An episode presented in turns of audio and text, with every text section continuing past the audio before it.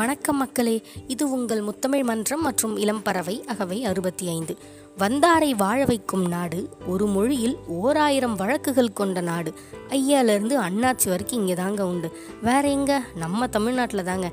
பாரதமே போற்றுற நாடாக தமிழ்நாடு இன்னைக்கு இருக்குன்னா அதுக்கு காரணம் நாமலா இல்லவே இல்லைங்க.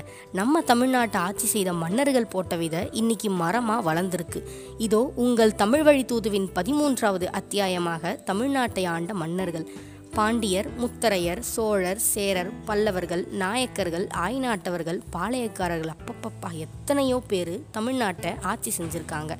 இந்த அரசர்கள் பேர்லாம் நமக்கு ரொம்பவே நல்லா தெரியும். அப்போ இன்னைக்கு நாம் என்ன பேச போகிறோம் அவங்க ஆட்சி காலத்தில் என்ன இருந்தது? எப்படி இருந்தாங்கன்னு சொல்ல போகிறோம் இப்போலாம் குறை தீர்ப்பு முகாம்னு ஒவ்வொரு வாரமும் ஒவ்வொரு கிராமத்துலையும் நடக்கும்.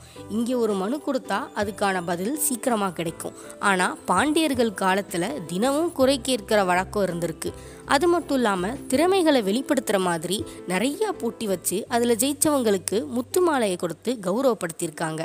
உற்றுழி உதவியும் ஒரு பொருள் கொடுத்தும். இந்த வரிகள் என்ன சொல்லுதுன்னா பாண்டியர் ஆட்சியில் உதவுதல் ஈதல் அறம் செய்தல் எல்லாம் உச்சியில் இருந்திருக்கு.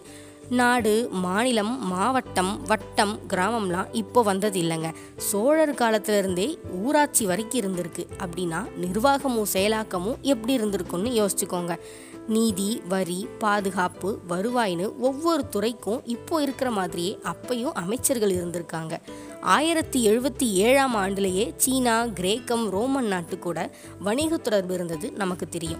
இந்தியாவிலேயே இப்போ வர இல்லாத அளவுக்கு நுண்கலை கொண்ட சிலையும் சிற்பமும் நம்ம தமிழ்நாட்டில் தாங்க இருக்குது மண்ணும் இமயமலையும் எங்கள் மலையே கங்கையும் காவிரியும் எங்கள் நதியே பஞ்சநதி பாயும் பழனத் திருநாடும் எங்கள் நாடேன்னு வீரமும் தீரமும் முழங்க சொல்லியிருக்காங்க. தமிழ் மன்னர்கள் வாளாண்மையால் பகைவரை வென்றவர்கள் தாளாண்மையால் வன்னிலத்தை கூட நன்னிலமாக்கியவர்கள். மூவாயிரம் ஆண்டுகளுக்கு முன்னாடி தமிழோட நிலை எப்படி இருந்தது அப்படிங்கிறத வடநாட்டுடைய மண்ணுக்குள்ளேயே பார்க்கலாம்.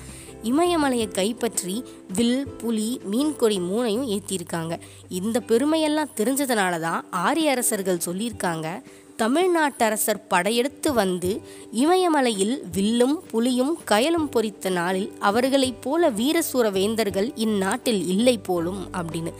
மானம் கெடவரின் வாழாமை முன் இனிதுன்னு வாழ்ந்திருக்காங்க. யானைப்படை குதிரைப்படை காலாட்படை தவிர கப்பற்படையும் இருந்திருக்கு. நனீரு முன்னீர் நாவாய் ஓட்டி வழித்தொழில் ஆண்ட உறவோன் அப்படிங்கிற பாட்டு மூலமாக இதை தெரிஞ்சுக்கலாம். சீவக சிந்தாமணியில் விமானம் இருந்ததுக்கான குறிப்பும் இருக்குது ஒன்றா ரெண்டா சொல்ல சொல்ல வந்துக்கிட்டே இருக்கே. அறம் மரம் வீரம் ஈரம் ஈகை கொடை புகழ்னு அக்கால அரசர்களுக்கு இல்லாத உயர்பண்பு எதுவுமே இல்லை. இது எல்லாத்தையும் சான்றுகளோட சொல்லியிருக்கிறது நம்ம புறநானூறு. இளநீர் உதிர்க்கும் வளமிகு நன்னாடு பெற்றவர் உவக்கும் படைக்கொள் மாக்கள் கொண்ட நாடு நம்ம தமிழ்நாடு. வருந்தி வந்தோர்க்கு மருங்கு நிற்கிற நாமளே இன்னைக்கு வருந்துற நிலைமையில் இருக்கோங்கிறத தெரிஞ்சுக்கிட்டு அதுக்கேற்ற மாதிரி நம்மளோட எண்ணத்தையும் செயலையும் சீர்திருத்த என்ன செய்யணுமோ அதை செய்வோம். இதே மாதிரி பல தமிழ் தரவுகளுக்கு தொடர்ந்து இணைந்திருங்கள் தமிழ் வழி தூதுவுடன். நன்றி மக்களே.